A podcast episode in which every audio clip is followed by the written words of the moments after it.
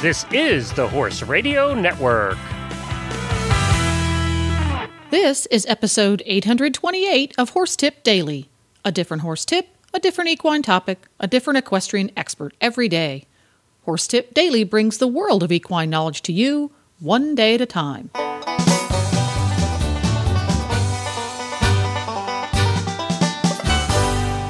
Hey, horse folks, Coach Jen here, and thanks for tuning in to Horse Tip Daily. Today's tip is an excerpt from the Pro Riders Organization Eventing Radio Show. New Zealand eventer Dan Jocelyn joins show co hosts Joe Meyer and Nate Chambers with some great suggestions about getting horses fit. And we'll get right to our fitness tip after this nutritional tip from Kentucky Performance Products. How is Summer Games different from other electrolyte products? Summer Games Plus contains the same electrolyte formulation as Summer Games Electrolyte, which was originally formulated for the horses competing at the 1996 Olympics. The formulation was based on the results of research conducted in anticipation of the Games, which were held in Atlanta, Georgia, known for its hot, humid summers. Summer Games mimics the composition of equine sweat, supplying the horse with the exact amounts and ratios of electrolytes relinquished in sweat. Summer Games Plus contains no sugar like many popular commercial electrolyte supplements. Summer Games Plus also contains a buffering agent that helps create a soothing gastric environment. This is especially important for horses subjected to the stresses often related to top performance, such as exertion, transportation, and unfamiliar stabling atmospheres.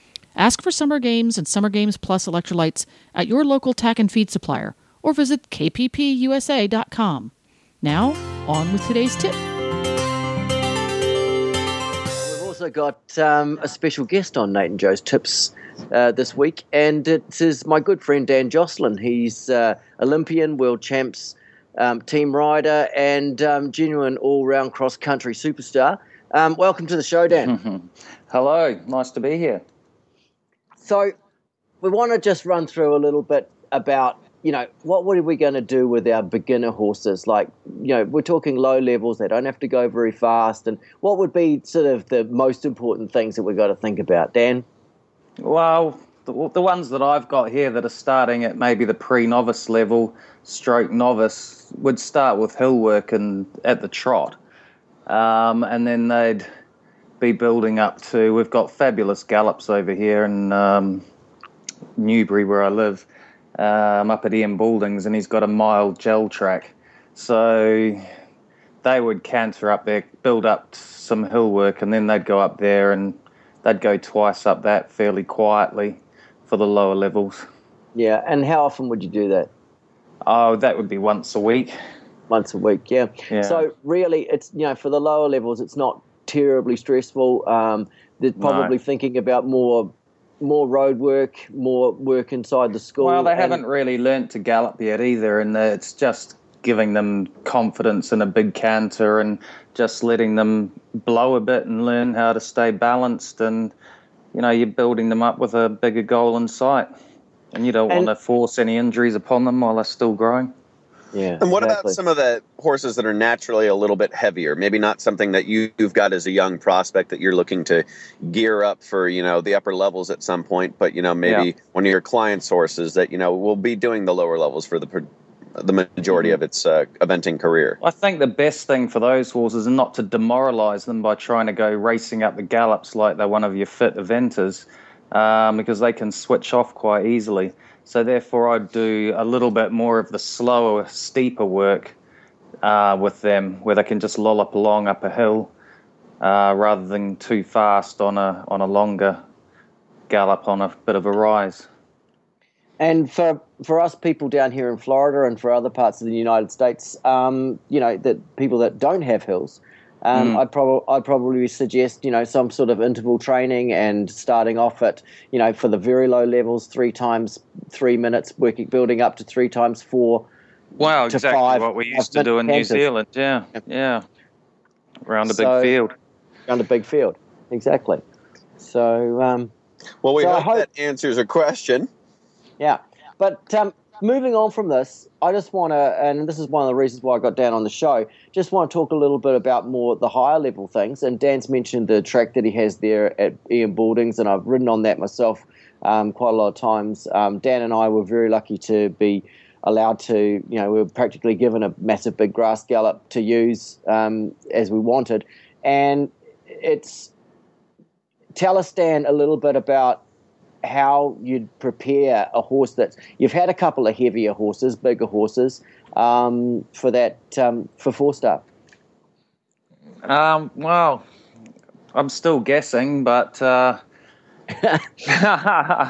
it's you know it's you're basically aiming to gallop them or give them a good strong canter every four days. Now that might be once a week with a competition at the weekend, or up the gallops once a week, and then on the fourth day, other day, we'd again use the hills, which we're very fortunate to have here. Um, and for the the bigger horses that don't really work themselves that hard up the gallop, some horses, you know, they just don't work themselves on the gallop, then we'd put another horse in front of them, and that yeah. draws them along a bit and just makes them work a bit harder without having to use their top speed. Um, and again, that just saves their limbs a little bit, gives them a bit of incentive, and they you can feel them really work a lot harder when they've got something to try and chase. And I know the answer to this question, but how often would you go flat out? If you're going to pay save, save, save that you... for the show. um, no, I'm on the Andrew Nicholson theory. If you're paying to use a gallop, then you might as well gallop. Fair enough. yeah, well, Andrew Nicholson seems to have horses that are in fairly good shape, um, yeah. as we've seen. So, yeah. um, but how does that? I mean, like, tell us a little bit about Silence, Dan. He was a small, thoroughbred horse, um, lightweight, super fast. What sort of work did you have to do with him? Yeah, so he was a naturally very fit horse anyway, and he, you know, he got fit on the smell of an oily rag. Um, and his sort of did the same with him as what I do with all of them, but he was one that, as much as he was a dream to ride cross country and lovely in the mouth, whenever he got to the gallops, he couldn't hold one side of him. So unfortunately, he just went flat out every time he went up there. But it's you know he he still went till he was twenty and he never had a leg problem. So just a freakish sort of horse, I think.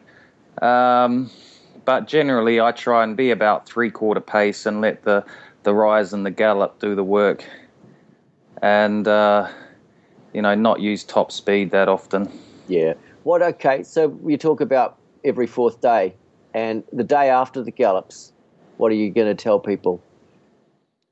Um, I I just use the gallop as a normal part of their training. So the next day they would just go back and do some dressage or they'd have a little jump. Sometimes it's good to jump a horse after you've galloped because it gives you a little bit more of a feel of what they're going to be like on the last day of a three day, um, depending on what you're building up for. And if you've got a fresh horse jumping, it's good to jump after a gallop. Or if you've got a horse that feels it a bit after a gallop, then maybe you'll just take it for a walk and let it recoup.